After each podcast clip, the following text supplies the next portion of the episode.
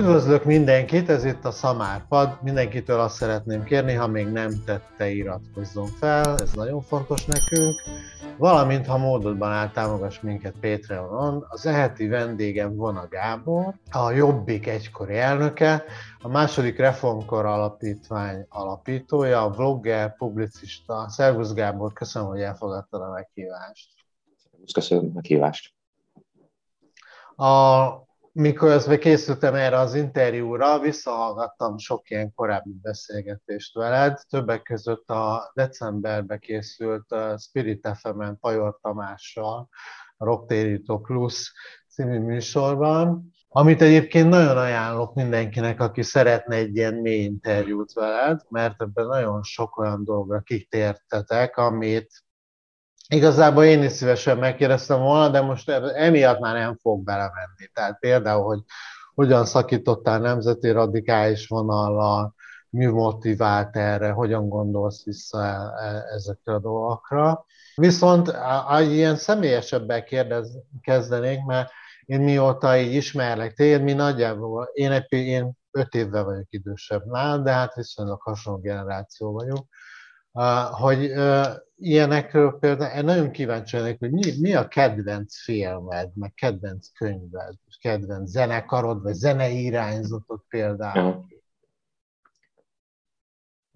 Hát még fiatalabb koromban a zene sokkal nagyobb szerepet töltött be az életembe, Aha. mint most.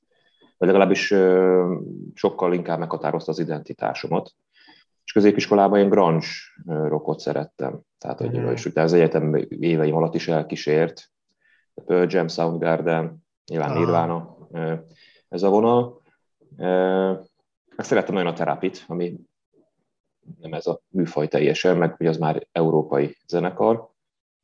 Nagyjából ezek. Ma már mindent hallgatok. Úgy tűnik, hogy ez ilyen, ilyen, ilyen értelemben valahol egy kicsit ilyen unalmas karakterje, hogy az ember mindent hallgat, de hogy meg, meg már ilyen közhelyes is, hogy mindenki azt mondja, hogy mindent hallgatok, de igyekszem mindenben a minőséget. Hát egyébként én tényleg így vagyok vele, aztán, hogy mi a minőség, az meg nyilván nagyon relatív. Hmm. Hát könyvben nem tudok neked ilyet mondani. És az, az egyébként nagyon érdekes eleme az én életemnek, hogy nagyon sokat olvasok. Tehát nekem az olvasás az lényegében a, talán az egyik legtöbb időt, nem azt mondom, hogy veszi el az életemben, hanem a legtöbbet teszi hozzá de, de nem olvasok szép irodalmat. Vagy csak nagyon minimálisan, miközben a feleségem meg irodalomterapeuta lesz nem sokára. És ő, őtől egy fölszívok információkat így a kortárs irodalomról, de például nem olvasok, és ennek a, nagyon egyszerű az oka, szakirodalmat olvasok folyamatosan, pszichológiát, antropológiát, filozófiát, szociológiát, történelmet, politológiát, főképpen társadalomtudományokat, de mostanság egyre inkább a fizika témába is kezdtem úgy beleásni magamat. Egyszerűen annyi sok ilyen jellegű könyv van mindig előttem, hogy úgy érzem, hogy a szép irodalomra az, hogy hátrébb sorolom. Ami, ami, ami jogtalan valahol, mert ugye nyilván sokszor a költők, írók intuitíve jobban ráéreznek bizonyos igazságokra, mint, mint a, a, a kutatók vagy a tudósok, de Na mindegy, szóval így, így nem kockáztatok az irodalommal, ami, ami nyilván nem egy, de nem vagyok büszke, tehát ez nem azért nem büszkeségből mondom egyszerűen, mint, mint, mint egy ilyen érdekesség. Értem. Még mind, hogy így inkább az ilyen a tények után a tudás az érdekel. Igen, igen, igen, igen, igen, igen. Én is hasonlóképpen vagyok különben, hogy bár nagyon szeretem a szép irodalmat, de igazából én nálam is az így hátrébb sorolódik, így fontos. Tehát én, inkább, én is inkább, hogyha nincs nagyon érdekelnek így a társadalomtudományok, ilyesmi. Én mindig ezzel, ehhez kapcsolódóan le, akkor meg is kérdezném, hogy én mindig abban a feltételezésből próbálok kiindulni, meg egyébként én ebben hiszek, én egy ilyen humanista alkat vagyok, hogy az emberek nem gonoszak, és hogy Orbán Viktor sem gonosz, és túlnyomó többségében mindenkit így a jobbítás szándéka vezérel, így a társadalmunkban, meg a politikában is. Én most, hogy itt bejártál több politikai oldalt is, mit gondolsz, hogy mi az, amit mi az egyének, vagy az egyes politikai irányzatok egy, egy, ennyire eltérően érzékelünk, és ítéljük meg a kör, körülöttünk, a körülvevő világot, És miért javaslunk, hogy választunk ennyire szélsőségesen különböző megoldásokat a minket érintő problémákra? Tehát mondjuk a jobboldaliak, baloldaliak ugye tradicionálisan például, vagy liberálisok. Ez az eltérő szocializáció, az egyéni tapasztalások, oktatás, családi neveltetésben rejlik a különbség oka. És még egy kérdés lenne ehhez, hogy szerinted mi a legjobb módszer arra, hogy két szögesen eltérő véleményű emberrel legalább el tudjuk fogadtatni a másik álláspontjának létjogosultságát, vagy akár, hogy el tudja ezt ismerni. Tehát először is, hogy mi az, amiért én különbözőképpen érzékeljük a világot. Mhm. Hát először is azt szögezem le, hogy én is bizonyos értelemben osztom azt, amit mondasz, hogy valójában mindenki jót akar, és ezt azért így a saját példámon ból kiindulva, vagy azt végig gondolva mondom, mert hogy nekem voltak különféle politikai korszakaim, de hogy én mindig úgy éltem meg azt, hogy én jót akarok. Tehát, hogy nyilván a, velem kapcsolatos percepciók nagyon szórnak különféle irányba, de hogy, de hogy én belül azt értem meg, hogy én jót akarok. Még azoknak is, akik esetleg ezt nem feltételezik róla. És nem mindenki így van ezzel, tehát ö, teljesen igazad van szerintem, hogy Orbán Viktor is valószínűleg úgy érzi, hogy hát nagyon sokan bántják őt, ö, nagyon sokan nem szeretik, meg nagyon sokan szeretik, de ő alapvetően jót akar, és, és, és majd talán az utókor egyszer igazságot szolgáltat neki, mondom, ez, ez lehet benne, de azért azt is hozzátesz, hogy mindenkinek vannak azért eltorzult ö, ö, személyiségjegyei vagy eltorzul, olyan személyiségek, amik eltorzulhatnak. És nekem is, másoknak is, Orbán Viktornak is biztos, hogy van ilyen. És ugye a politikában az egyik leggyakoribb eltorzuló személyiség, ez a hatalommal kapcsolatos. Egyszerűen a hatalomnak a, a drogja, amikor, és ez nagyon picibe is megjelenik, tehát hogy ez nem kell miniszterelnöknek lenned. Egyszerűen a befolyás érzése, az, hogy te ráhatással vagy az eseményekre, az, hogy rólad hírek szólnak, ezek mind-mind olyan könnyű vagy nehéz drogok, amik, amikre nagyon rá lehet függni. És politikusoknál én ezt látom, hogy, hogy erről nem tudnak lejönni. És sokszor már önmaguk kabaréjává válnak, vagy önmaguk karikatúrájává, hogy, hogy képtelenek hátrébb lépni, vagy valami mással is foglalkozni, másban is kipróbálni magukat, pedig én nem osztom azt a közkeletű vélekedést, hogy a politikusok hülyék. Ugye van egy ilyen egy ilyen piaci vagy kocsmai közhelyzet, amikor összes politikus hülye, nem. Politikusnak lenni nagyon okos embernek kell ahhoz lenned. Tehát, hogy nyilván sokan azt mondják, hogy ott van például német Szilárd, aki mindenféle ilyen hibrid ételeket rak föl a hálójára. Igen, nyilván ez, ez valóban elég fura, de ettől függetlenül, ha belegondolunk, egy politikus az egyik legbonyolultabb jelenséggel foglalkozik az emberrel. Őket kell meggyőzni arról, hogy támogassák, adjanak neki bizalmat, ami azért nem egy egyszerű feladat. És, és nyilván a politikusok egy jelentős része csak gomnyomogató. A parlamentben is mondjuk bizonyos szint fölött, vagy, vagy sor fölött már, ha a parlamenti patkót végignézed, akkor, akkor általában ilyen gomnyomogató emberek vannak. De akik a, a, akik a politikát valójában csinálják, azok hihetetlenül okos emberek is, és általában polihisztorok is. Na mindegy, ez csak egy ilyen kitérő volt, mert a kérdésed nem ez volt, én nekem erre van egy, tehát arra, hogy miért vannak ezek az ellentétek, nekem erre van egy ilyen saját elméletem, ami ilyen történeti ihletettségű elmélet, ami abból indul ki, hogy egyszerűen az újkorral az ember komplexitása politikai ideológiákra szakadt. Hát azt értem, hogy, hogy a, az a négy nagy izmus, ami a 20, 19 19. században, meg 20. században meghatározó volt, a liberalizmus, a konzervativizmus, a, a, a szocializmus és a nacionalizmus. Ezek az én véleményem szerint mind-mind egy nagyon fontos, lényegében döntő emberi e, igényre, motivációra,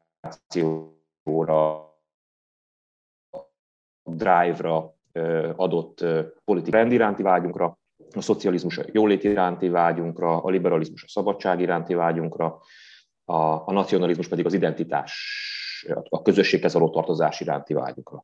És ha külön-külön nézzük, mindegyik legitim, és mindegyik képes a világot a saját kis origójából megmagyarázni, de hogyha madártávlatból nézzük az egészet, akkor azt látjuk, hogy lényegében ezek darabok. És ugye ahogy a párt is részt jelent, maga a szó, valóban ezek az izmusok így szétdarabolták az embert. És, és szerintem az a probléma, hogy a, a, a politikai vitákban, amikor nem vagyunk képesek meglátni a másik izmusban azt, hogy ő is egy nagyon fontos és alapvető emberi szempontot képvisel. És az, hogy ki melyik izmus irányába mozdul el, az, ahogy te is mondtad, nagyon sok oka lehet. Családindítatás, vannak olyan kutatások, amelyek szerint egyszerűen karakterisztikusan velünk születetten vannak bennünk olyan húzalok, amik, amik bizonyos politikai irányokba lökhetnek el bennünket. Tehát lehet, hogy ennek van valamilyen velünk született hatása is, még ez elég bizarul hangzik. Nyilván lehet neveltetés, oktatás, az adott közösség, amelybe belekerülsz az ott szerzett élmények, de ez azt jelenti csak, hogy neked valószínűleg az az, az, az az érzés, a szabadság, vagy éppen a rend, vagy valamelyik ezek közül a legfontosabb. De az nem jelenti, hogy a többire nincs szükséged. És, és szerintem egy egészséges politikai közélet, vagy egy egészséges közélet az azt kellene, hogy feltételezze, hogy a különféle pártok, vagy izmusokat képviselő politikai közösségek ilyen homeosztatikus egyensúlyt hoznak létre. Tehát, hogy a, egy közösségnek szüksége van identitásra, szüksége van rendre, szüksége van szabadságra, és szüksége van jólétre is. És ez, ez, ezeknek kell valahogy azt a fajta egyensúlyát megtalálni, ami, ami, ami valóban közösséget tud teremteni. Mert hogyha a négy közül egyiket a többi ellen, vagy a másik ellen játsszuk ki, akkor, akkor, akkor, akkor lényegében azt a, azt a, azt a ingázást fogjuk kapni, mint amit a 20. század hozott, hogy egyik szélsőségből át ingáztunk a másikba, mert uh-huh. előbb-utóbb az egyik hiány megteremtette a, a másikkal szemben a, a, a többséget magának, de utána ő teremtett a másik oldalon hiányt, és, lényegében ez az ingázás folyt. Úgyhogy én azt gondolom, hogy valahol ez egy ilyen történelmi szükségszerűség, hogy itt szét vagyunk szabdalva, és ez nem csak egy magyar jelenség, ugye ez egy nemzetközi jelenség, főképp a nyugati világban érezhető ennek, hiszen ez egy nyugati modell, amit most én itt vázoltam. Az sem biztos, hogy igaz, de az biztos, hogy nyugati eh, alapokból indulok ki. Úgyhogy én ezt, ezt látom mögötte, és, és amikor ezt úgy magamnak megfogalmaztam, akkor, akkor az volt az első reakció, hogy hát akkor ezekkel a törzsekkel szakítani kell. És, és hogy valami olyan arra volna szükség, hogy mindenki lépjen ki ezekből az izmusokból. Aztán rájöttem arra, hogy most, most jelentően ott tartok, hogy ez lehetetlen. Tehát egyszer nem szabad az embereket a törzseikből kirángatni. Tehát ha valaki liberális, azt meg kell adni liberálisnak, ha valaki konzervatív, meg kell adni konzervatívnak. A maximum, amit tenni tudsz, hogy, hogy a közöttük lévő kapcsolatot, azt a gyenge kötést, amelyek megszűntek a hálózatban, az, az, azokat megpróbálod valahogy helyreállítani. Aha, aha, értem. Ez érdekes, mert hogy azt mondod, hogy hogy, már, hogy arra úgy gondolt, hogy most már nem lehet így, tehát nem, ne, ne, er, ne ez legyen a cél, hogy megváltoztassuk valakinek ugye az ideológiai hozzá, be, beállítottságát, vagy nézetrendszerét, hanem adjuk meg neki ezt, hogy ő ezt így gondolja, viszont az, hogy el tudja, hogy tudja ezt kommunikálni, meg legyen kommunikáció a kettő között, ez, ez lenne fontos. Én abszolút ez, így, abszolút. Uh-huh, ez jó. Úgyhogy szerintem ez, ez a maximum, amit el tudunk érni. Azt, azt nem zárom ki, hogy lehetnek olyan emberek, és most hagyj legyek ennyire ilyen szerintem, hogy magamat is ide sorolom, akik, akik, akik viszont eljutnak egy ilyen ideológia feletti, vagy ideológián kívüli állapotba, hmm. ami egyébként nem jó. Tehát, hogy nem véletlenül tartoznak az emberek úgymond közösségbe, meg törzsebe, mert az ad, egy, ad neked egy pszichés biztonságot, hogy valahová tartozol, és sehová sem tartozni, az egy, az egy ilyen nagyon nyomasztó érzés tud lenni. De hát nyilván, aki, aki, aki próbál a dolgok mögé járni, annak vállalni kell ezt ezzel járó lelki megpróbáltatásokat is. Há, igen, egyébként, mert szerintem csak úgy lehet igazából objektíven is szemlélni ezeket a dolgokat, ha valamennyire ugye felette, vagy felé kerülsz. A jobbik szélső jobb oldalról egy centrista néppárt irányába tolásában volt-e szerepe a saját világképed átalakulásának, vagy ez egy ilyen politikai szükségszerűség volt, mivel a Fidesz sorban vette át és magáévá tette a Jobbik által képviselt program elemeit, egyszer, mint a szavazóit is, ezért a Jobbiknak el kellett mozdulnia így a megüresedő centrum irányába. Melyik volt előbb a te politikai fordulatod volt, vagy a párté? Én mi, mi, hogy, hogy alakult ez itt történelmileg? Viszonylag egyértelmű, meg, meg, meg biztos válaszom van, mindenképpen az enyém volt a, az első.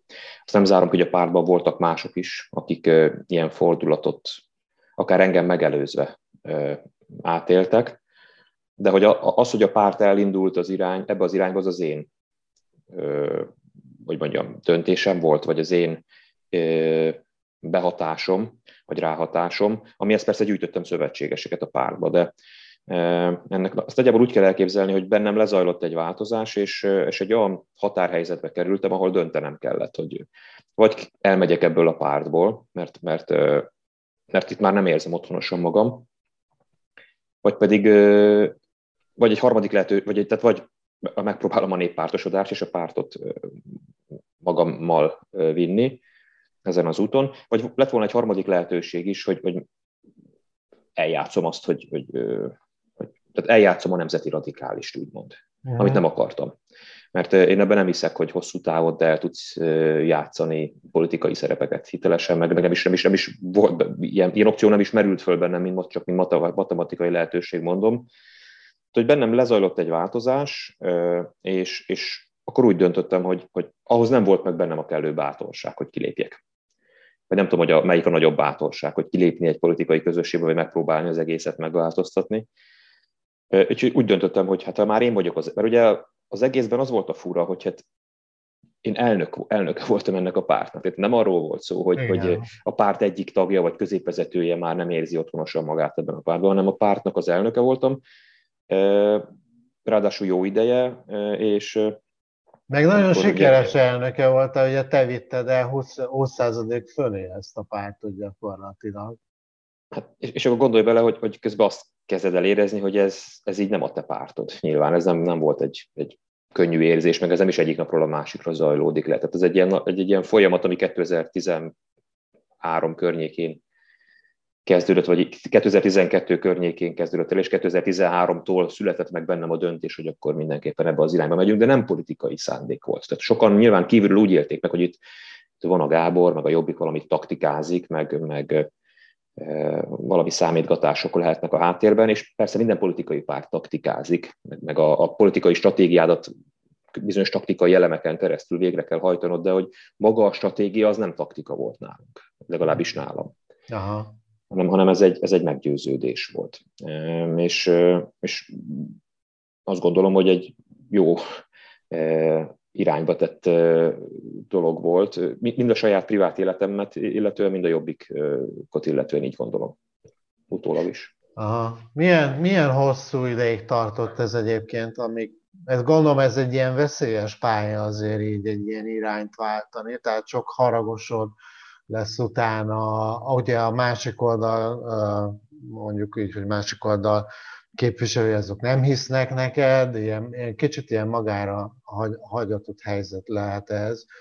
Ez mennyi ideig tartott ez, míg így lecsendesedtek ezek a dolgok, ha egyáltalán ez befejeződött? Nem, még ezt akartam mondani, hogy, hogy egyrészt de bennem, önmag, tehát saját magamban is ez egy év körülbelül. Uh-huh. Tehát 12 és 13 között de kifelé ez mind a mai napig nem csendesült le. Tehát, hogy, hogy rá mind a mai napig haragszanak azok a nemzeti radikálisok, akik úgy érzik, hogy én őket elárultam, azzal, hogy, hogy, hogy letértem a nemzeti radikalizmus egyetlen igazi útjáról.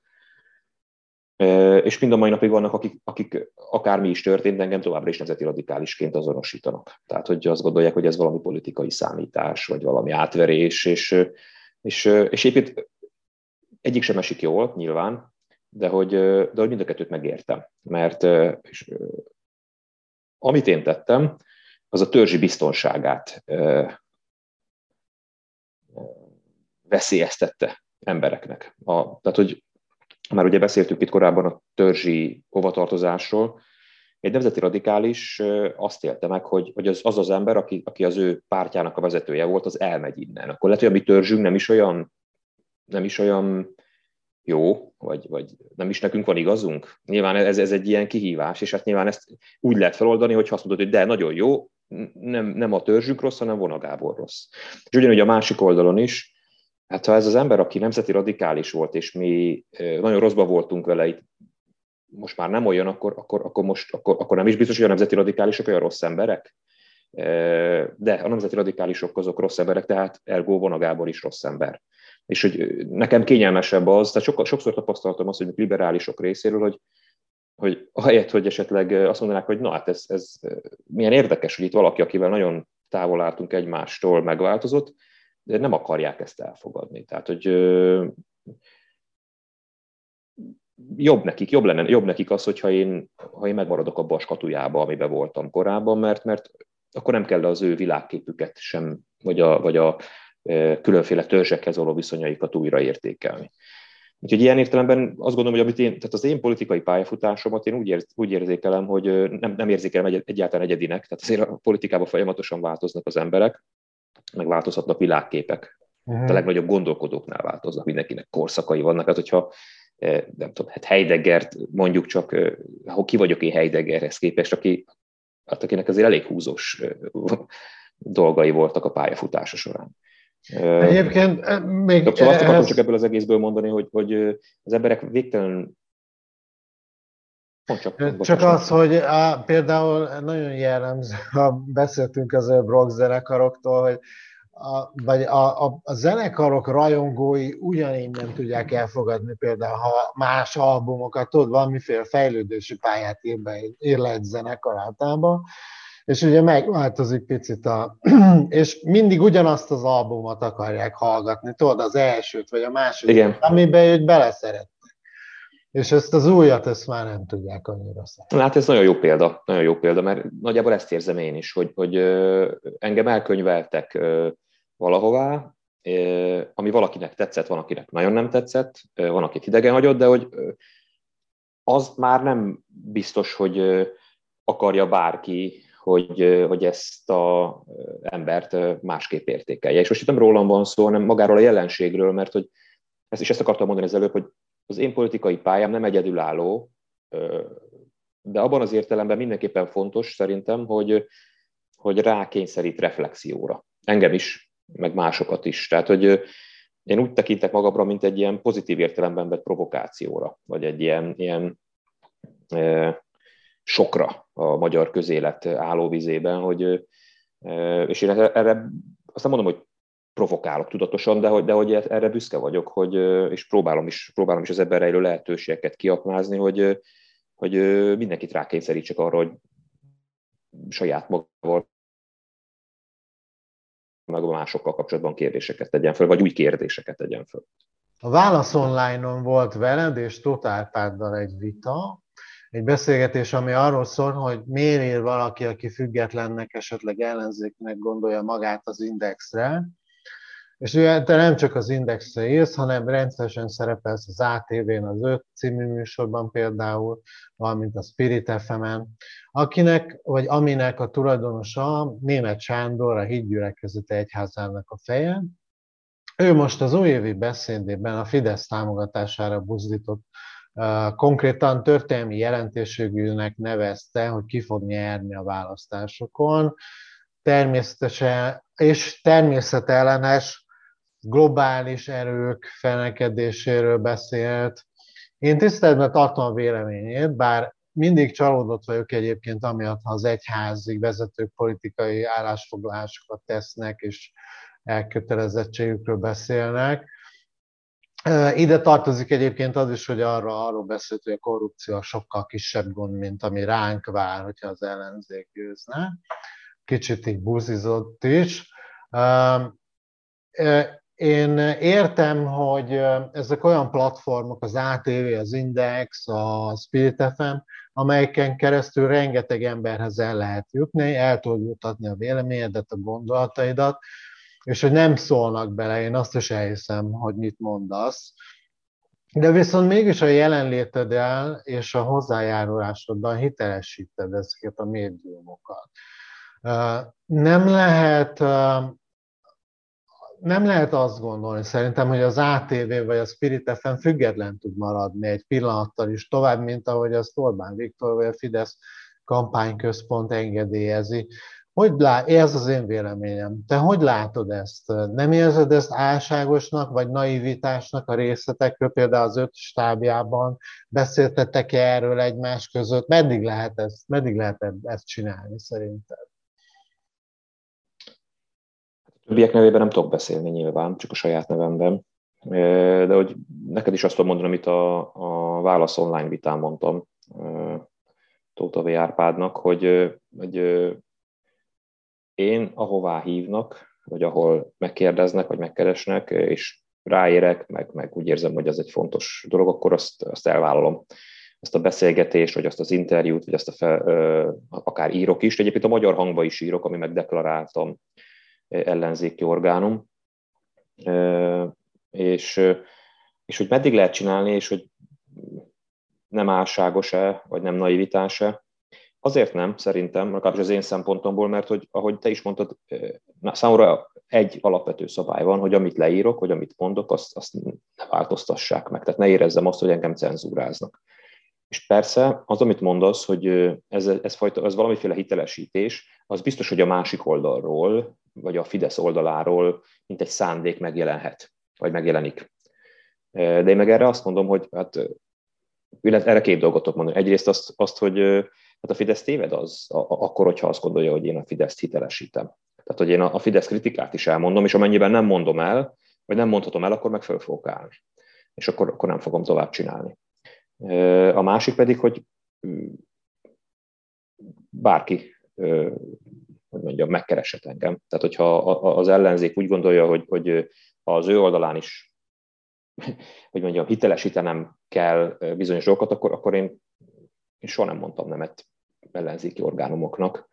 Azt meg, hogy, hogy mondjuk mi az én véleményem a kormányról, meg a Fideszről, meg Orbán Viktor politikáról, azt meg hagyd nem magyarázzam. Tehát, hogy azért én elég messzire elmentem a, a ner szembeni küzdelemben, és én azt gondolom, hogy amit most teszek, az most is az. És ha a kapcsolatban kritikát fogalmazok meg, az, az, meg, az meg azért van, mert az ellenzék azt ígéri, és nem jól teszi, ha ezt ígéri, hogy valami mást akar hozni, valami más jellegű politikai klímát, és abban, abban nem a kritikának helye kell, hogy legyen. Mert ha nincs, akkor az ugyanaz, mint ami most van. Úgyhogy nyilván ez nekem, nekem sem egyszerű. Hát nézd, nekem is tök jó lenne, hogyha úgy tudnék írni, dolgozni, hogy ilyen kérések nem merülnének fel. Csak ezt, az a helyzet, hogy ezt nem én választottam magamnak ezt a szituációt, nem is, én egyébként nem is kerestem meg senkit. Tehát nem arról volt szó, hogy én kormány közeli vagy kormány közeliséggel vádolt médiumoknál kilincseltem, vagy bárhol, hanem ezek megkeresések voltak, vagy felkérések, amiket én elfogadtam. Mert nyilván az nekem fontos, ezt, ezt jól látod, hogy, hogy az, amit mondok, vagy az, amit képviselek, az minél több emberhez eljusson. Milyen? Ellenzékihez, kormánypártihoz, kormány, ellenzékiekhez, kormánypártiakhoz, bárkihez. És hát aztán nyilván majd az idő dönti el, hogy, hogy, hogy, hogy ez naivitás-e, vagy, vagy álságosság-e, vagy, vagy, vagy micsoda, vagy milyen, hogyan hat az emberekre. Én azt merem hinni, vagy azt remélem, hogy amit én képviselek, írok, mondok, az, az ma a polgárosodás segíti uh-huh. politikai oldaltól függetlenül. Én, én legalábbis ebben a szellemben végzem a munkámat. Beszélgettem másokkal erről például, hogy ők mit kérdeznének tőled, vagy mi lenne szerintük olyan fontos, hogy megszondáztam az ismerőseimet, amit így fontos lenne megkérdezni. És ez például volt egy ilyen igény, hogy a Fidesz és a Fidesz szavazók politikai legitimációja és az identitásának az egyik fontos eleme az összödi beszédre adott reakciók és a nyilvánosságra kerülése utáni társadalmi felháborodás, a 2006-os tévéostrom, az október 23-ai rendőratak.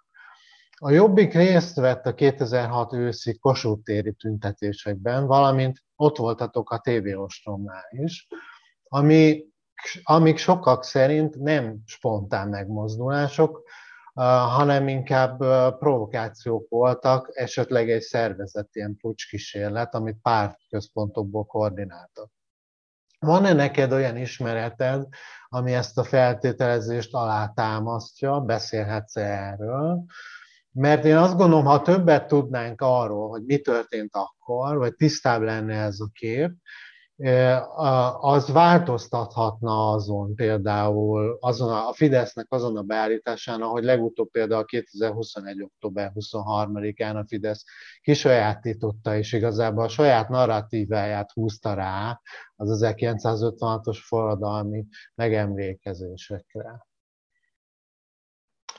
Én az az ostománál nem voltam ott, de az tény, hogy a, a, arra következő tüntetésekben részt vettem, a Kossuth téren is, az október 23-ai demonstráción is ott voltam, és akkor én úgy éreztem, hogy itt, itt, itt valami forradalmi esemény zajlik, a nemzetvesztő Gyurcsány kormányal szemben itt a, a nemzeti gondolkodású fiatalok, 56 örökösei kezükbe veszik a sorsukat, és megmentik Magyarországot, tehát nyilván ezek a fajta érzelmek tomboltak akkor ott nagyon sokakban. És ilyen értelemben 2006 a jobb oldalon, és ebbe beleértem a Jobbikot is, a Fideszt is, még más jobboldali szervezeteket, egy, egy ilyen identitásképző időszak. Ez, ez, ez az valóban így van. De pontosan a székhá, tévészékháznál mi történt, hogy ott, mert ugye ebben is két alternatíva van, és mind a kettő egy konteó. Az egyik konteó szerint a Fidesz oda szervezte a, a huligánokat, hogy balhét csináljon és, és, és, és, és káoszt. A másik Conteó szerint pedig ez Gyurcsány Ferenc csapdája volt, aki a rendőröket visszatartotta, aztán személyesen ő irányította. Tehát hogy itt két, két ilyen nagyon sötét Conteó van, hogy Melyik igaz, hogy mindkettő igaz, hogy egyik sem igaz, én ezt nem tudom.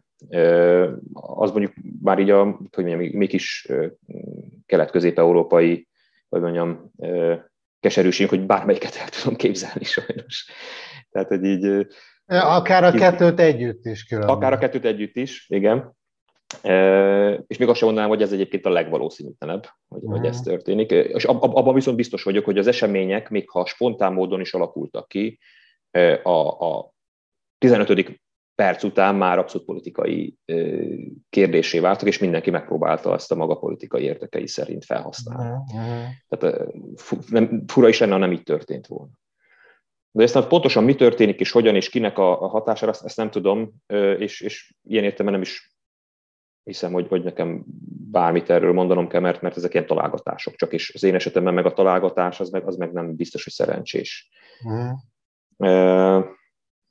De azt tény, hogy 2006 után az, az, az egy olyan időszak volt, ami, ami, ami meghatározó volt az akkori fiatalok számára, és, és akkor nekük az egy alapélményt adott.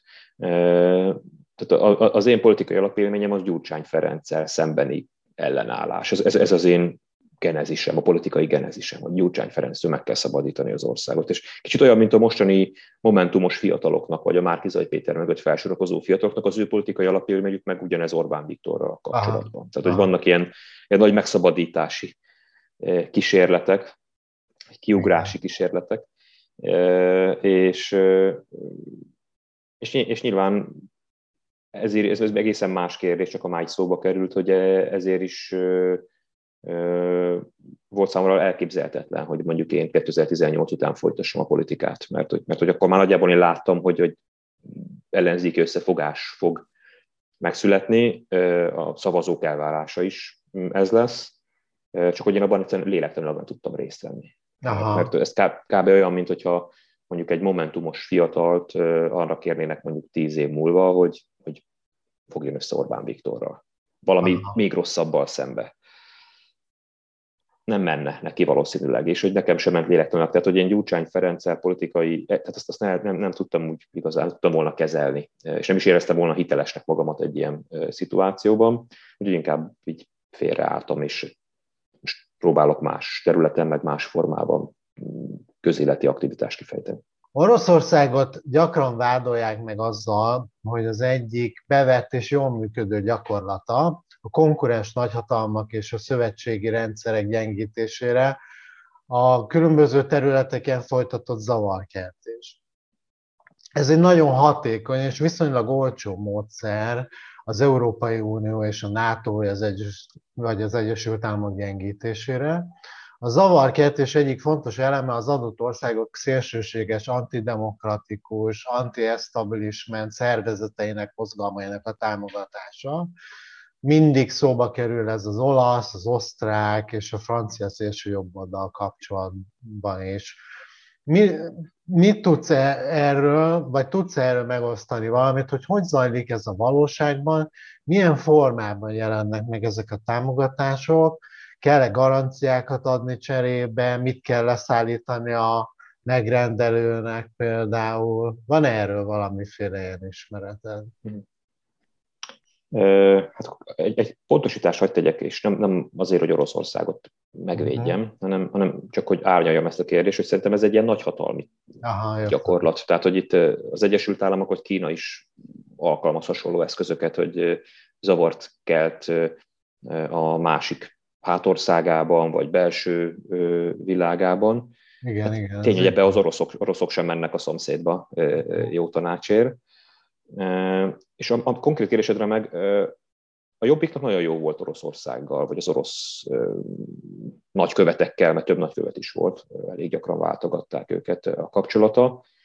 De hogy ezt ne, ne, nehogy úgy képzelje el bárki, hogy itt, mint az ilyen kémfilmekben, hogy akkor jön valami, nem tudom, ilyen orosz ügynök, aki átad egy táskát, meg egy megbízást, meg tehát én ilyet nem tapasztaltam.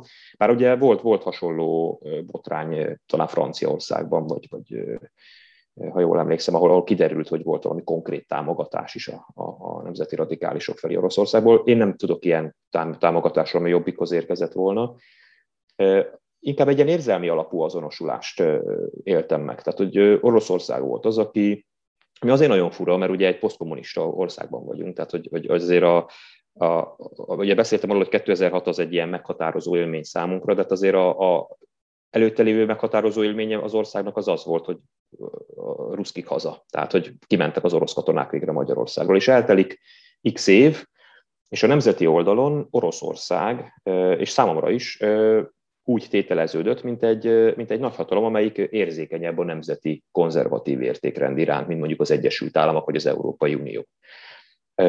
Egy olyan nagyhatalom, amelyik mondjuk például kárpátaljai magyaroknak a sorsáért is felszólal. Nyilván a saját ukrán konfliktusának a kontextusában, de ettől függetlenül fontosnak tartja. Vagy akár a románokkal is konfrontálódik. Ugye, amik persze nyilván madártálatból nézve a, a, egy amerikai-orosz párharcnak a részei, és ezeknek ilyen taktikai elemei. Tehát nem, nem hiszem, hogy a Moszkvát bármilyen szinten is érdekelni a kárpátai magyarságnak a hosszú távú jövője, ez számukra a saktáblán egy, egy, egy, egy, egy, egy lépés. De te idehaza egy nemzeti radikálisként úgy éred meg, hogy na végre valaki, egy nagyhatalom, egy erős ország, aki, aki igen kiáll a kárpátai magyarokért. Tehát, hogy a jobbik esetében, vagy a mi esetünkben én inkább azt éreztem, hogy egy ilyen érzelmi közelség alakul ki. Tehát, hogy az Oroszország képed, képed, az így átalakult. Miközben nekem nem csak, hogy az antikommunizmusom miatt, hanem személyes élmények hatására is, mert Erdélyben esett el a nagyapám a második világháborúban, éppen szovjet csapatok ellen. Tehát, hogy volt egy ilyen személyes családi emlék is, hogy hát azért az oroszok azok nem annyira jók. Másrészt azt is hozzáteszem, hogy amúgy meg én nagyon szerettem az orosz irodalmat középiskolában meg az orosz filozófusokat mind a mai napig nagyon szeretem és olvasom. Úgyhogy, úgyhogy ilyen ambivalens érzéseim voltak Oroszországgal kapcsolatban. Politikai értelemben meg ilyen pozitív kép alakult ki. És szerintem mind a mai napig a nemzeti oldalon és a Fidesz szavazók körében is, ha belegondolunk, egy ilyen pozitív Oroszország kép van, ami azért nagyon fura, megint, megint ha belegondolunk, mert Orbán Viktor politikai genezise az a e, október 23-ai demonstráció, ő kimondja, hogy már pedig az oroszok menjenek haza. És aztán most pedig eh, Orbán Viktor politikai közösségében Oroszország eh, egy, egy pozitív dolog. Igen.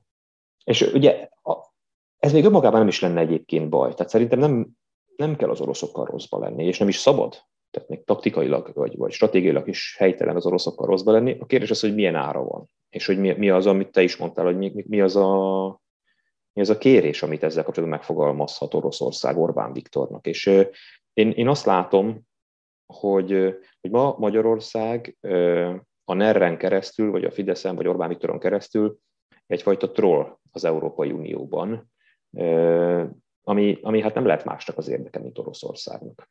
és adott esetben akár Kínának, még akár a Trumpi Egyesült Államoknak is, mert hogy destabilizál egy versenytársat akadályoz egy, egy, egy nagy hatalmat, mert az Európai Unió, mint Európai Unió, nagy hatalom. Úgyhogy ennek megvan a maga szerepe a, a nemzetközi politikában, és hogy aztán Oroszország kit és hogyan bír rá ilyen lépésekre, azt nem tudom. Az biztos, hogy, hogy, hogy miközben Oroszország mutatott, és akkor visszatérek magunkra, és a jobbikra, a 2006-os évek jobbikára, vagy az utána jövő jobbikra, a nemzeti radikális jobbikra, hogy miközben Oroszország mutatott érdeklődést irántunk, meghallgattak bennünket, a külügyi, amikor már parlamentben voltunk, a külügyi bizottságban konkrét kérdéseket tettek föl. Tehát, hogy, hogy láttad azt, hogy, hogy ő, nekik te fontos vagy. Az Egyesült Államok vagy az Európai Unió részéről nem láttál ilyet. Tehát azt látod, hogy ott igazából egy ilyen, egy ilyen nagyon pragmatikus, érzelemmentes kapcsolódás van, vagy legalábbis mi ezt éltük meg a magunk irányában, nyilván nem véletlenül. És hát emberek vagyunk, tudod, az ember úgy működik, meg a közösség is úgy működnek, hogy ahol nyitott kapukat találsz, ott szívesebben besétálsz, mint ahol bedeszkázott ott. Egyébként ez, ezen látszik különben most változás, hogy az EU sokkal inkább aktívabb ilyen Hát hogy mondjam, ilyen politikai ügyekben is. Tehát most például ugye Márki Zajt már inkább így a keblükre ölelték.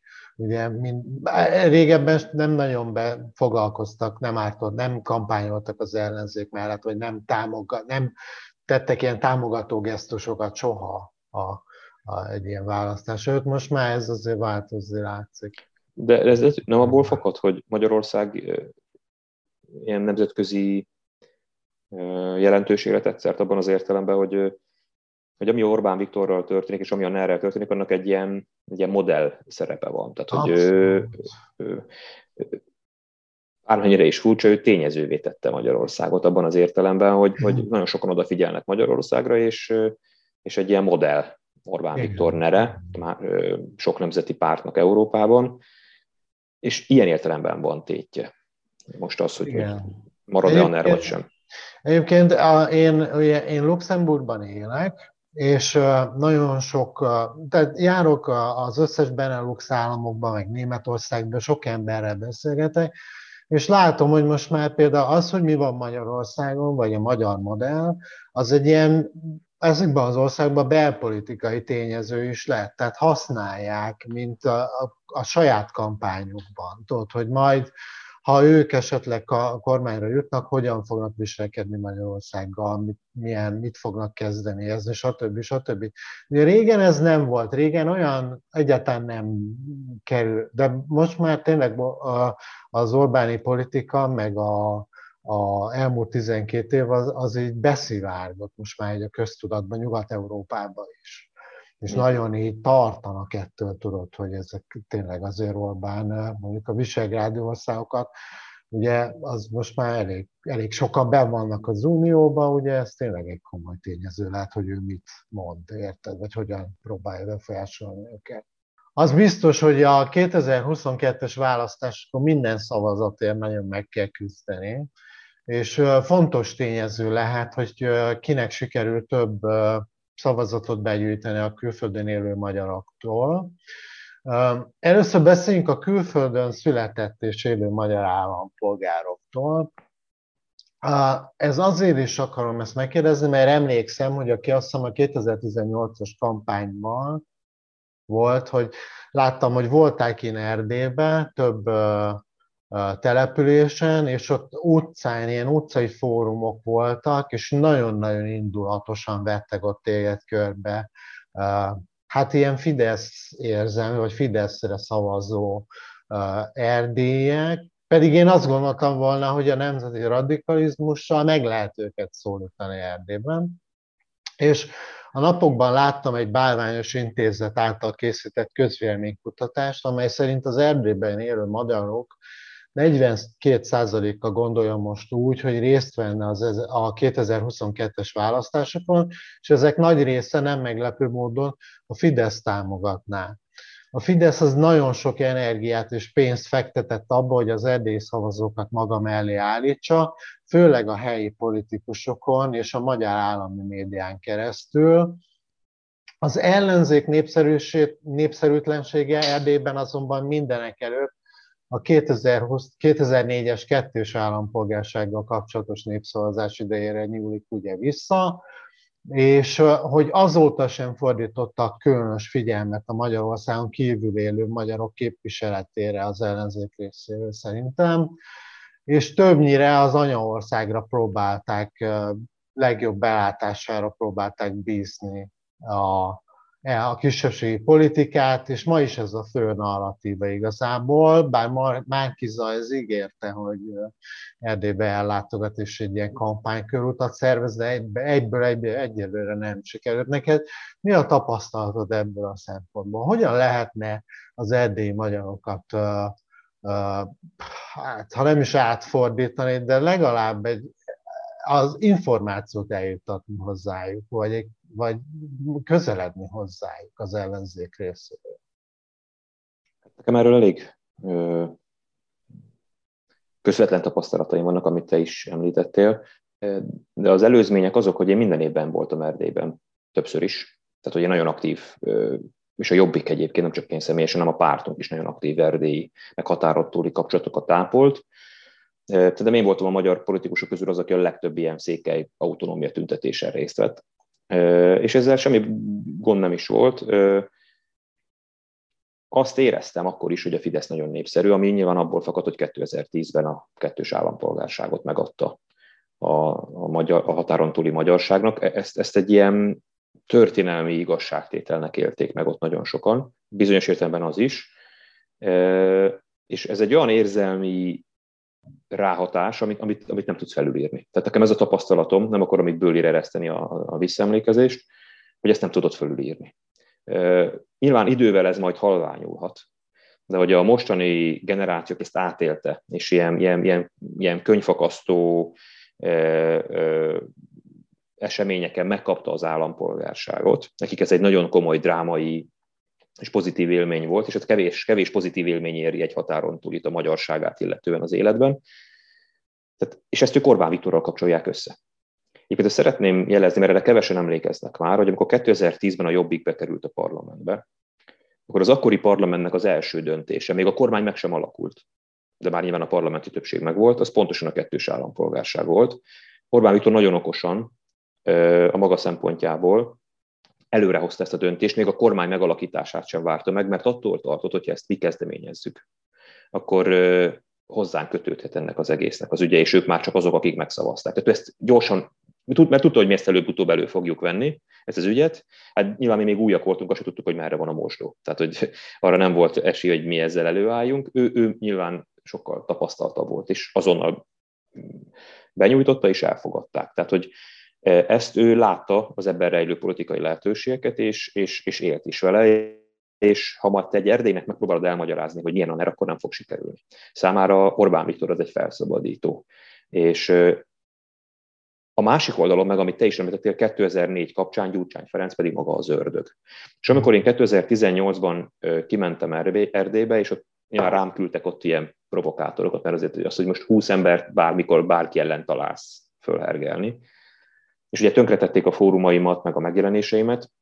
Ez elég durva volt, ott üvöltöztek Igen. veled, ott, Igen. ott ma, ma Igen. majdnem ilyen tetlegességig fajult. Hát az, hogy nem lett tetlegesség, az fura, fura annak köszönhető, hogy, hogy ott volt két román rendőr vagy csendőr, akik úgy, úgy, úgy nyilván figyelték, hogy eszkalálódnak az események, de hát én is azt éreztem, hogy azok az emberek olyan szinten fel vannak dühítve, hogy, hogy, hogy meglincselnének legszívesebben, ami azért volt furcsa, mert még egyszer mondom, hogy egészen más volt az én történetem. Tehát én nem Gyurcsány Ferencként mentem oda, de, és akkor itt jön a lényeg, és azért hoztam szóba Gyurcsány Ferencet, én az erdélyi magyarság számára úgy lettem beállítva, mint aki Gyurcsány Ferencnek a szövetségese. És, és innentől kezdve te egy vagy vele, és ugyanazt érdemled az ő szemükben, ami Gyurcsány Ferenc érdemelne. És hát hogy hogyan lehet eljutni hozzájuk, hát nagyon nehéz. Tehát amit te is mondtál, hogy helyi politikusaikon keresztül lehet eljutni hozzájuk, arra pénz, energia, hogy ott saját médiumokat építs fel, és azzal eljuss az, az, az írdatlan erőfeszítés lenne, és nem is biztos, hogy egyébként megtérülne. Szóval én itt egy picit szkeptikus vagyok, sőt, nagyon szkeptikus, hogy itt bármiféle érdemi változás alakulhat ki.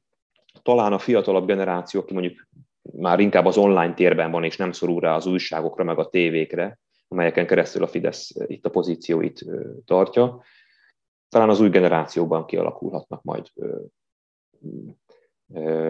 változások, komplexebb lehet majd az anyaországgal kapcsolatos politikai gondolkodás, de most nagyon homogén. Tehát, hogy itt a Fidesz most is 22-ben nyilván tarolni fog.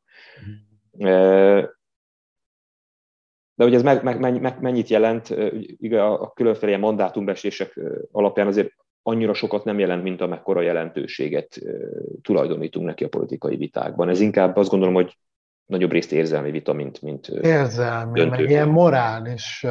Mert azért, az, az szerintem minden politikai pártnak nagyon fontos itt Magyarországon, hogy ugye a legnagyobb kül, külföldön élő magyar diaszpora az, az kit támogat, támogatja őt. Ez, és hát, ja, hát sajnos ez most nem, az ellenzékre nem igaz. Hát az ellenzék, ugye hát Márkizai Pétert említetted, ő azt mondta, hogy elmegy egy erdélyi körútra, aztán végül is egy ilyen viszonylag gyors kis körút lett belőle, mert hogy szinte az erdélyi politikusok vagy polgármesterek mondták azt, hogy nem kívánnak vele találkozni. Tehát ami, ami, ami azért hát elég skizofrén dolog, ha belegondolsz, mert, mert lehet azt mondani, hogy te Orbán Viktor támogatod, vagy ő rá fog szavazni, de azért a, a másik politikai oldal, akik magyarok, politikai jelöltjével még találkozni sem akarsz, azért az, az, az, az, az elég fura, amikor, amikor te kisebbségi létedben pont azt kell, hogy megélt, hogy hát itt nekünk magyaroknak össze kéne fognunk politikai oldaltól függetlenül. De nem, tehát lényegében a pártpolitika olyan mértékben exportáltuk a határon túli diaszpórákba, hogy, hogy ma már egy erdélyi magyar valószínűleg jobban utálja Gyurcsány Ferencet, mint a románokat. Igen. Ami, ami, ami, és nem kell nyilván utálni senkit, csak hogy, csak, hogy, csak hogy ezek az ilyen történelmi, hogy mondjam, konfliktusok, amik, amik, amik ott a mélyben jelen vannak, és nem is az utálat szót használom inkább, hanem az indulatokat, vagy az ellenérzéseket, az fölülírta egy politikai, politikai ellentét. Nagyon furcsa, mert ugye azt én, én úgy gondolnám, hogy én úgy viselkednék ebbe, hogy jó, hallgassuk meg, mi ennek az embernek az ajánlata. Amúgy se sokat tudnak szerintem Márki Zajról egyébként, ugye Erdélyben. Hallgassuk meg, hogy mi, mit ajánl nekünk. Lehet, hogy nekünk ez egy, ez egy ilyen pozitív változást is hozhat bizonyos szempontból, de teljes elutasításban vannak, úgy látom, hogy bármivel, ami nem Orbán Viktor azzal kapcsolatban. Hát remélem, hogy azért változik ez. Meg amit mondta a fiatalok, szerintem egy picit máshogy egy, egyrészt még, még, egy dolgot azért, hogy mondjuk a mentségükre. Ugye ezeknek a polgármestereknek vagy politikusoknak a, a működési forrásaikhoz komoly hozzájárulást biztosít a kormány.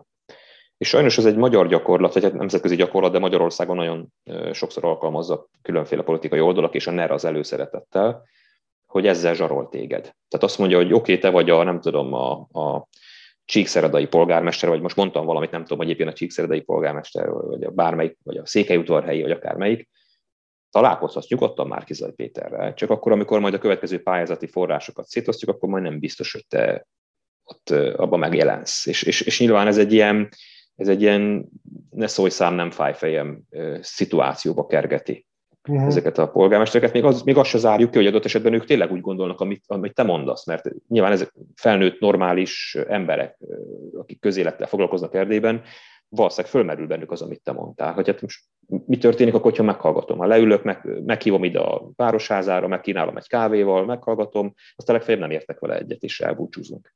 Ja. Semmi. Ez, ez igazából egyfajta kötelezettség, egy, egy, egy, egy, egy, egy, a normalitásnak a, a, az egyik legalapvetőbb megnyilvánulása, de nem, mert, mert egy zsarolt állapotban vagy. Ezzel nem felmenteni akarom minden áron őket, csak egy picit árnyalni azt a képet, amit ennek kapcsán érzünk. A V21, azt meg akartam kérdezni, de a 21 az a 21. századra vonatkozik? Igen, igen, igen, igen. Te, téged így nagyon foglalkoztat ez is, hogy a kor, amelyben élünk, meg hogy mi várható a közeljövőben. És Szerintem így jó ismerője vagy az ilyen összeesküvés elméleteknek is, vagy sokat ismersz, ugye a, a politikai múltadból, és az hemzseg az ilyen összeesküvés elméletektől. Ami, ami folyik ma körülöttünk, ez a, hogy egyre inkább a virtuális valóságba tevődik át sok e, eleme az életünknek, virtuális fizetőeszközökkel váltjuk át a, ugye a fiatnak hívják ezeket a pénzeket, a, amiket használunk a, a, ebben a valóságban, a pénzeket, akkor világjárványok, világjárvány van körülöttünk, a kormányok összehangoltan dolgoznak azon, hogy egy jóval erősebb kontroll alatt tartsák a társadalmat. Egyfajta ilyen New World Order is van kialakulóban. Az egyéneket elkülönítik, az emberi munkákat automatizálják. 20 évvel ezelőtt hasonló filmekre, vagy hasonló tematikájú filmekre még ilyen disztópikus science fictionként gondoltunk. Túl dramatizálom-e én ezt, vagy, és ez csak egy pillanatnyi állapot, vagy egy ilyen radikális változáson megy szerinted keresztül a társadalmunk, vagy ennek a kapujában áll. Hogyan készülhetnénk fel legjobban erre? Milyen skillek kellenek, vagy lesznek értékesek a közeli jövőben? És hogyan áll szerinted a magyar társadalom ebben a felkészülésben? Kik lehetnek ennek a változásnak a győztesei, vesztesei? Mit gondolsz erről? Kicsit sok kérdés volt, de... Mhm. Hát abszolút a 21. század nagyon foglalkoztat, mert hogy azt érzem, hogy hogy a, az, amit mi most átélünk, az történelmi perspektívából nézve, az egy korszakhatár.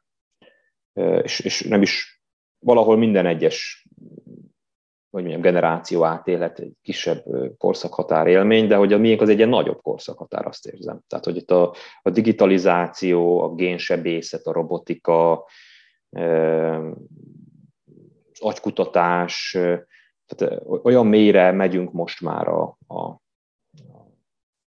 tudomány lehetőségeiben, vagy olyan magasra, ami, ami, ami fölveti azt, hogy az ember mint faj is átalakul. Ugye erről Harari is ír a Homo Deus könyvében, hogy, hogy itt igazából már lehet, hogy egy új faj fog születni, vagy, vagy, vagy az emberi faj akár ketté válhat. És ilyen is, isteni vagy félisteni képességekre tehet szert az a gazdagabb, tehetősebb része az emberiségnek, aki meg tudja fizetni majd ezeknek a technológiáknak a költségeit.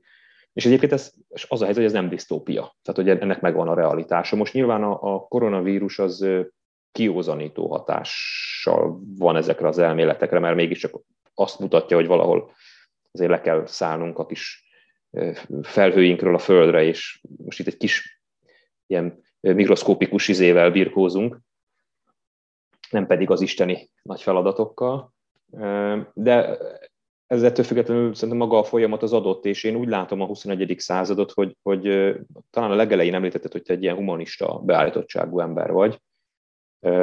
Egyre inkább az fogalmazódik meg bennem, hogy a, a, az igazi törésvonal a 21. században az a humanizmus és a dehumanizáció között lesz. Tehát szerintem ez lesz a 21. század igazi nagy törésvonala. Ami lehet, hogy kicsit olyan lesz, mint a trónok harcában az, amikor jönnek az éjszakról a, a, a seregek, és a különféle korábbi konfliktusokat félre kell tenni. Tehát itt liberális, meg konzervatív, meg ilyen-olyan konfliktusokat félre kell tenni, és egyszer meg kell védeni, és meg kell menteni, vagy meg kell óvni az emberiséget attól, hogy, hogy véget érjen a történet. És ez, és ez, ez, egy ilyen, ez egy ilyen nagyon izgalmas, meg nagyon, nagyon nehéz kérdés, és ugye ezzel nyilván sokat foglalkozom. De úgy látom, hogy a politika nem igazából érdeklődik ennek a, a jelei iránt. Tehát sem a környezetvédelmi jelei, sem pedig a, a, a politikai jelei iránt. Tehát, hogy a politika inkább hasznot akar húzni ebből a folyamatból, azt látom. A big data, mint, mint, mint a kornak az egyik nyilván meghatározó élménye, az ez a politika számára egy óriási lehetőség. És ilyen értelemben Orbán, ugye folyik egy vita arról, hogy Magyarország az most diktatúra, vagy még demokrácia.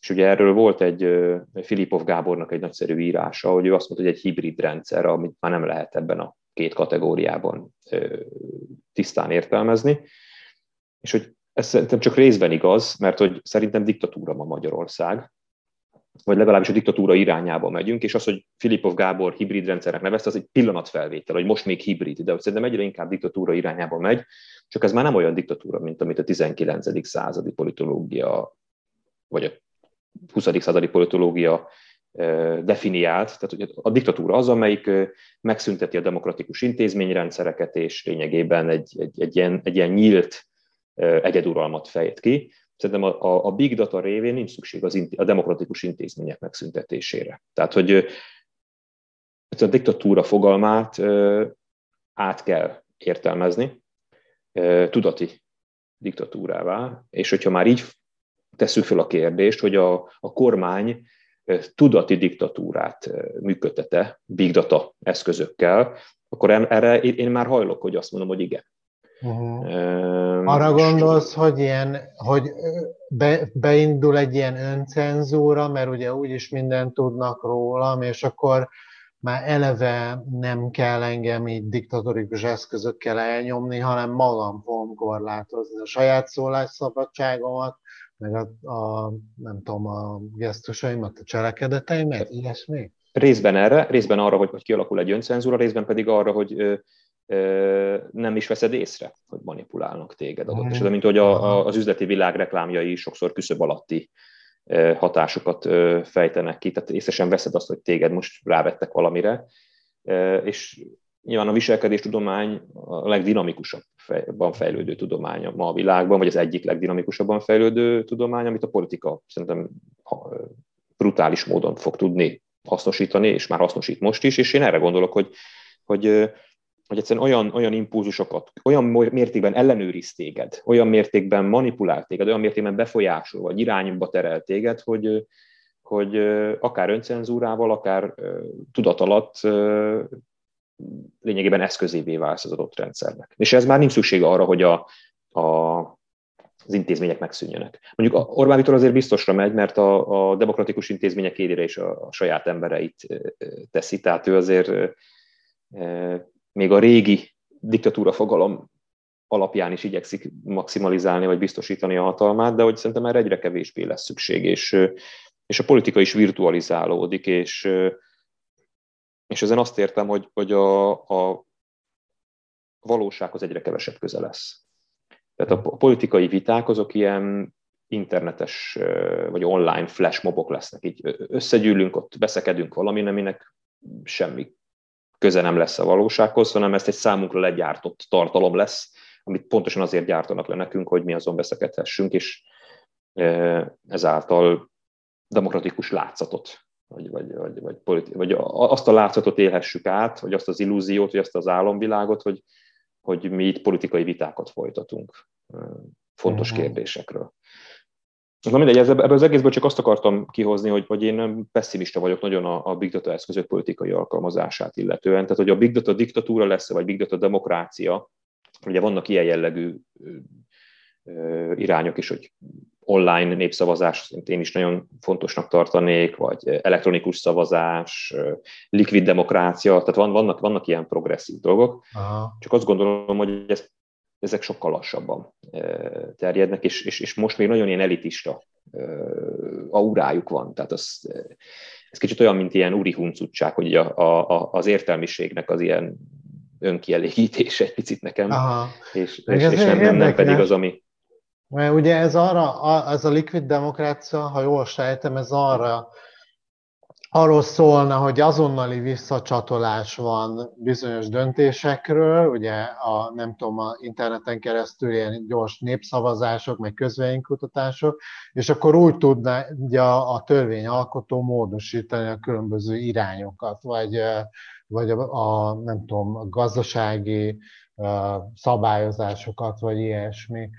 Pont ezt, ezt akar... is jelenteti, de gondolj, de csak mondjuk egy nagyon érdekes példát, még akár azt is jelenteti erre is technológiailag nincs, nem lenne akadálya, hogyha mondjuk online lenne, lehetne szavazni, hogy bizonyos szavazásoknál te átadod a szavazati jogodat valakinek, akit kompetensnek érzel. Mondjuk, tehát azt mondod, hogy én nem értek az atom ah. energiához, de mondjuk te értesz, úgyhogy én a te, ah. eh, hogy mondjam, téged erősítelek a, a szavazatommal ilyen értelemmel, vagy a te véleményedet. Tehát amivel aztán megint vissza lehet élni nyilván, mert, akkor, mert, mert te, te megzsarolhatsz engem, vagy megvehetsz engem, most már ezek mm. ilyen feltételezések, amiket, de ezeket simán végre lehet hajtani, úgyhogy a likvid demokrácia, vagy az online demokrácia sem önmagában messiás. Tehát még azt is el tudom képzelni, hogy, hogy, hogy a big data diktatúra big data demokrácia áruhában fog megvalósulni. Aha.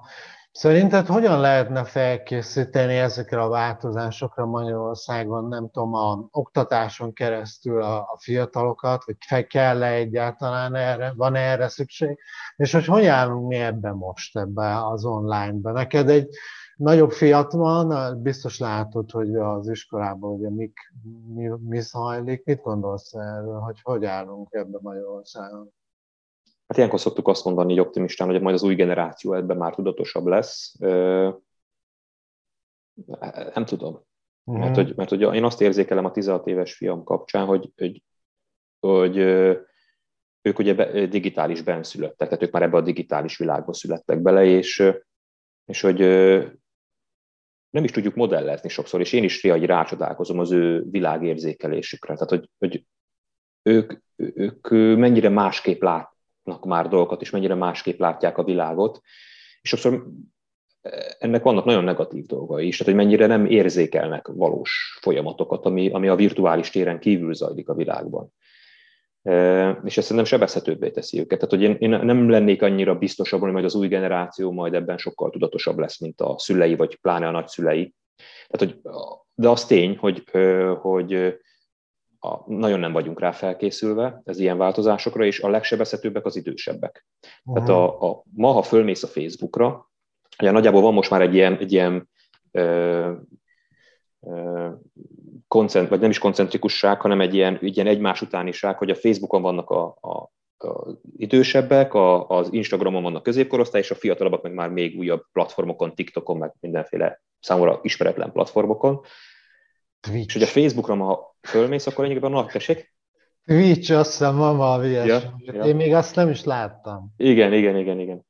E, és, de, de csak amit ki akartam ebből hozni, hogy a Facebookon ma már az én szüleim generációja van fenn, akik lényegében ott vívják tovább a 20. századot a kommentmezőben. Aha. E, és, Ezt olvasod, követed egyébként így? Ez hát, ilyen... mi, hát olyan értemem, hogy hogy mivel ugye, mint, mint blogger, a különféle platformjaim nekem is megvannak Facebookon, YouTube-on, Instagramon, ezért nyilván mindegyiket követem, mindegyiket látom, és hát látom a korosztályos megosztlását és a, és a kommenteknek a, a különbözőségét, és hát különféle világok tárulnak föl. Uh-huh. És éppen generációsan azt, azt, azt érzem nagyobb részt. És hát borzasztó, amit, ahogy a, tehát a Facebook, ami egyébként Magyarországon a leg népszerűbb nyilván, és elképesztő tömegeket ér el, mint hogy máshol is persze a világban, az elképesztő tarolás lehetett végezni a nyugdíjas generációban. Tehát, ja. ott, ott, az a generáció, aki gondolja bele, hogy még, még lehet, hogy a, a másik világháború idején született, vagy mondjuk az én szüleim. Tehát, hogy ők, ők, őket, akik ahhoz szoktak hozni, hogy tévében bemondásra került, az egy igaz információ. Na most, ha őket így összeereszted a deepfake-ekkel, ahol, ahol, ahol lényegében valakinek az arcával olyat mond el, amit soha az életben nem mondott el, hanem csak egy virtuális trükk, hát akkor őket nagyon nehéz lesz meggyőzni, hogy ez nem igaz. Igen. Úgyhogy hát én emlékszem, hogy amikor óriás plakáton szerepeltem, hogy majd nem tudom, Karácsony Gergelyel, Szél Bernadettel és Gyurcsány Ferenccel megyünk levá- átvágni a kerítést, volt egy ilyen óriás plakát 18-ban, akkor voltak olyan, is jártam az országot, akkor, akkor voltak olyan idős emberek, akik azt mondták, hogy hát, de hát ott volt a plakáton. Aha. Ott volt, le voltam fényképezve Gyurcsány Ferenccel. Tehát, hogy a, a, a, más számukra az is újdonság volt, hogy, hogy, hogy egy fotón egymás mellé lehet montázsolni valakit. Na most hát, ez nem, nem, egy, nem, egy, nem egy nagyon új technológia, hát sokkal durvább technológiák vannak már, és, és és hát tényleg nagyon sajnálom ezeket az idős embereket elképesztő manipulációnak. És ez, és ez ez nem azt jelenti, hogy ők, mert sokan azért, hát milyen hülyék az idősek, a fiatalabbaknak ugye ez az érzékelésük, hogy, vagy nem, nem veszik észre ezt a, ezt a manipulációt, nem, hát egyszerűen nekik egészen más a világ értelmezésük. Igen. Úgyhogy nagyon nem vagyunk fölkészülve, már csak az is, mert a választásokon az idősek fognak legnagyobb számban részt venni. Ugye ez a Fidesz számára a, a, a győzelemnek sok szempontból a kulcsa. Nem is a határon túli magyarok, az, ahogy mondtuk, az szerintem az inkább egy ilyen mellékvágány, meg érzelmi ügy, uh-huh. mint, mint, mint igazán döntő kérdés. Az idősek, hogy kire szavaznak a nyugdíjasok Magyarországon, az, az döntő kérdés. És itt, itt nagyon nehéz a Fideszt kimozdítani, mert a kisfalvakban a saját polgármestereiken keresztül elképesztő, meg hát a Facebookon és a Big Data eszközökön keresztül elképesztő erőt képviselnek. Most láttam ez a, vagy beszéltek erről, hogy mennyi, mennyi milyen költések vannak kormány részről Facebookon elsősorban, meg YouTube-on, hogy ilyen, nem tudom, fél milliárd forintnál tartanak még most úgy, hogy nincs is kampány, és gondolom egy ennél sokkal több pénzt, és nem is túl hatékony egyébként szerintem, amit ők csinálnak, mert szerintem nem targetálnak jól, hogy kinek megy a, a hirdetés, hanem így mindenki célba van véve nagyjából. Hogy hát ez valószínűleg, hogy ezen így tarolni fognak. Tehát tényleg, amit mondtál, hogy és az nekem volt meglep, vagy hát nem meglepő, hogy így szembesültem azzal, hogy mikor szembesíted mondjuk egy, egy, idősebb, egy idős embert ezzel, hogy ez egy ilyen fake news, tessék, mit tudom én, ezek a migránsok, ezek valójában, nem tudom, ez egy öt évvel ezelőtti felvétel, ami nem Svédországba készült, hanem Pakisztánba egy esküvői lövöldözésen, akkor így megijednek, tudod, hogy megrettennek, hogy mi történik itt, hogy, hogy, hogy félre vannak vezetve. És ez annyira szomorú egyébként, hogy ilyen de, használják ezt fel. De az, amit mondasz, az, az, annak a következő lépés az nem az, hogy az esetek többségében, hogy akkor kritikusabban szemlél innentől kezdve hmm. folyamatokat, hanem, hanem, hanem még inkább visszamenekül. Ez egy ilyen emberi reakció, Lezár, hogy teljesen, aha. lezár teljesen, és azt mondja, hogy hát hagyjál engem békén, tehát engem ne akarjál te itt a tehát te leszel lényegében a rossz hírhozó, és a rossz hírhozót nem szeretik nyilván az Aha. emberek. Tehát ez, ez egy nagyon nehéz pszichai, meg pszichológiai feladat, hogy, hogy hogyan tudsz betörni egy ilyen, egy ilyen, mert valójában a félelem irányít. Tehát, hogyha belegondolunk, a politikában egyre inkább az a kérdés, hogy ki tud ki tudja megtalálni a legjobb, legfélelmetesebb ellenségképet, ellenséget, ellenségképet, és, és, a, és a, aki megtalálja, és azt a legjobban festi föl a falra, azt az ördögöt, az nyeri a választást. Most érdekes, hogy ezt mondod, ugye már azt kerestem, vagy azt találgatom régóta, hogy mi lesz a Fidesz legnagyobb ellenségképe ebbe a kampányba, ugye régen is ez volt Soros, stb. És most nem látom el, hogy, ezt, hogy találtak volna ilyet, vagy nem nagyon működnek ezek. Tehát a homoszexuálisokat szerintem nem működik olyan jól, vagy kevés ember tudnak ezzel szerintem így aktivizálni. Most egy picit bajban vannak ezzel. Ezt én is így látom. Tehát, hogy ö, szerintem most a Fidesznek nincs története. Ö, olyan, ami föl volt építve 14-be is, meg 18-ba is. Ugye 14-ben a, a rezsiháború volt a csúnya multinacionális cégekkel, ö, meg Brüsszellel, ah. aztán 18-ban Soros Györgyel, meg a migránsokkal volt, de még mindig meg volt támadva Magyarország Igen. valami nagyon-nagyon komoly erő által, és hát itt ugyan jön egy választás, de most hagyjuk is ezt, mert Orbán Viktor az, aki képes megvédeni bennünket, úgyhogy inkább támogassuk az ő meg. Tehát nagyjából ez volt a történet is. Most azt látom, hogy nincs új, hogy most próbálnak így mindent, tehát hogy most, most van rezsit is meg kell védeni, a, a migránsoktól is, Soros Györgytől is, Brüsszeltől is, tehát most, most így próbálnak ilyen mindent fölmutatni, csak hogy ez picit olyan, hogyha minden van, akkor semmi nincs. Tehát hogy most nincs egy ilyen igazán áttütő ellenség, ami egy lehetőség az ellenzék számára. Már nem arra, hogy találjon ő egy ellenséget, hanem, hanem, hanem az, hogy most tényleg nincs olyan Fidesz történet, ami, ami, ami, ami, amivel úgy nagyon tudna azonosulni a saját tábor. Mm, úgy tűnik, hogy például ez a, ugye azt is megszoktuk, ezek a karaktergyilkosságok, aminek részben te is áldozata voltál, ugye Gyurcsány abszolút, hogy Márki Zajra nem, a, nem tudnak, nincs idő, vagy nem tudom miért nem építenek fel egy ilyet. Mint hogyha így eh, leginkább azt látom, mintha nem vennének tudomást róla, vagy úgy próbálnák, hogy nem kommunikálni egyáltalán, hogy van ez a Márki Zaj, és Gyurcsány. Márkizaj meglepte a Fideszt, az jól látható. Egyébként az hmm. ellenzéket is, tehát nem mindenkit meglepett engem is, hogy Márkizaj lett a, a, Márkizai lett a, a miniszterelnök jelölt. És a Fidesznek nem nagyon maradt más választás, mint hogy a korábban kidolgozott kommunikációs stratégiáit próbálja most rá gyömöszölni, itt a gombhoz varni a kabátot. És akkor mindenhol azt kimutatni, hogy hát valójában én nézem ezeket a Márkizai Péter ellenes kis videókat a Fidesz részéről, és ott mindig, ugye, mindig az a konklúzió, hogy hát tessék, hát ez is, ez is a gyurcsány műve, ez is a gyurcsány embere, tehát hogy mert ugye azt nem mondtuk, hogy hát az igazán a 2010-es ellenségép az pedig Gyurcsány Ferenc volt, és hogy, és hogy nyilván Márkizaj Pétert most megpróbálják ezekhez a már bejáratott ellenségképekhez kapcsolni, és azt mondani, hogy Márkizaj Péter lehet, hogy egy új ember, akiről nem tudjuk, hogy kicsoda, de mi bebizonyítjuk, bebizonyítjuk neked, hogy ő egyébként Gyurcsány embere, Brüsszel embere, meg a migránsok embere, tehát hogy, és a rezsicsökkentést is el akarja törölni, tehát hogy uh-huh. lényegében a korábban már felépített kommunikációs terekbe próbálják őt begyömöszölni. Úgy nem nagyon tudnak vele kapcsolatba.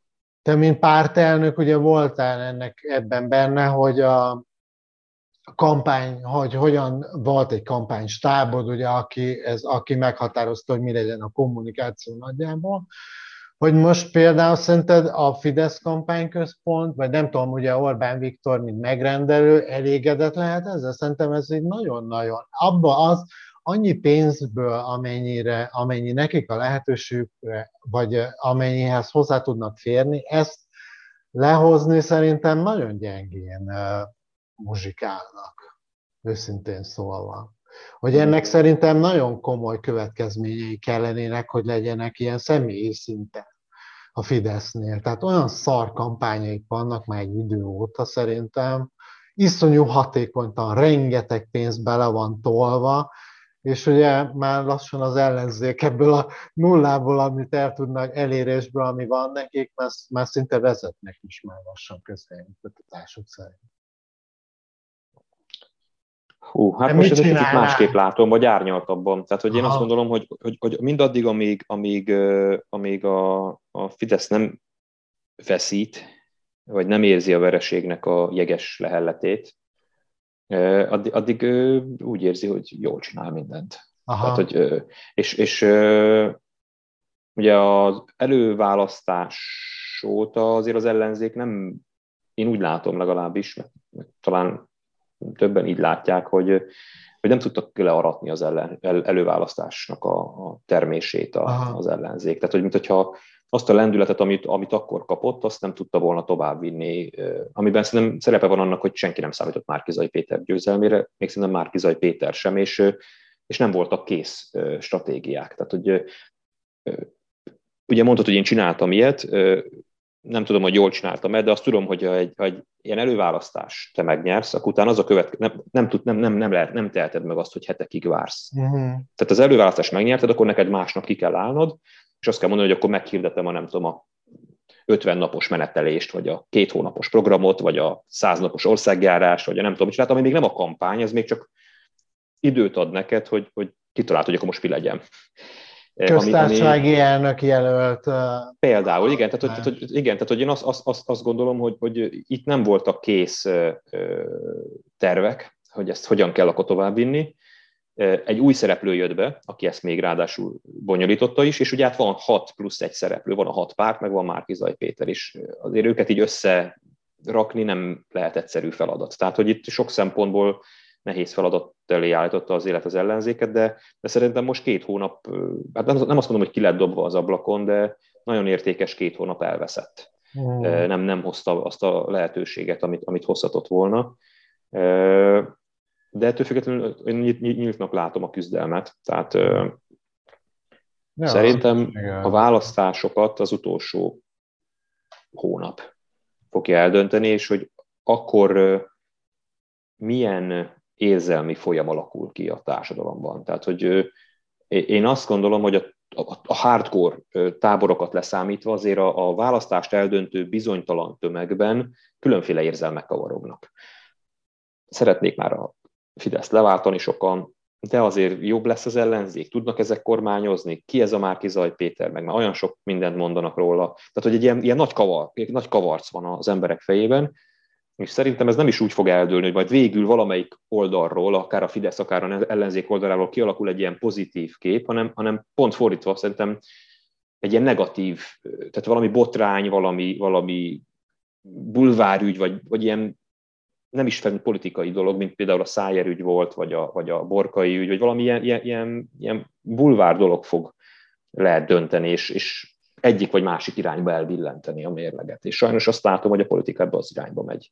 Uh-huh. Hogy nem azzal tudsz elveszíteni egy választást, hogy hülyeséget képviselsz a programodban, vagy nem jól képviseled a programodat, hanem, hanem ilyen, ilyen, ilyen magánéleti botrányokkal, meg, meg, meg ügyekkel, ami, én értem ennek a lélektanát, hogy az embereket ez izgatja, érdekli, hiszen a politikusok ilyen celebbé válnak, és a celebeknek a magánélete az mindig kíváncsivá tesz bennünket, csak, csak, csak hogy a celebek magánéletéről elolvastuk a hírt, és annak nincs következménye. Itt viszont négy évig egy országot irányít valaki. Uh-huh. És ez, ez, ez, ez, ilyen értelemben nem tudom erre a megoldást, tehát nem tudom, hogy ezt, ezt, ezzel mit lehetne kezdeni, ez egyszerűen csak számítani arra, hogy ez lesz.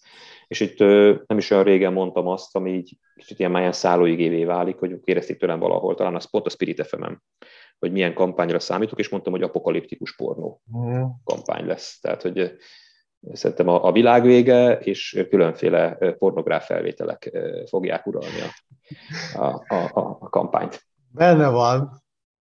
Nem tudom, hogy mik, mik vannak még így a letárolva, az merev lemezeken milyen videók, meg képek, de majd biztos elő fogják őket venni.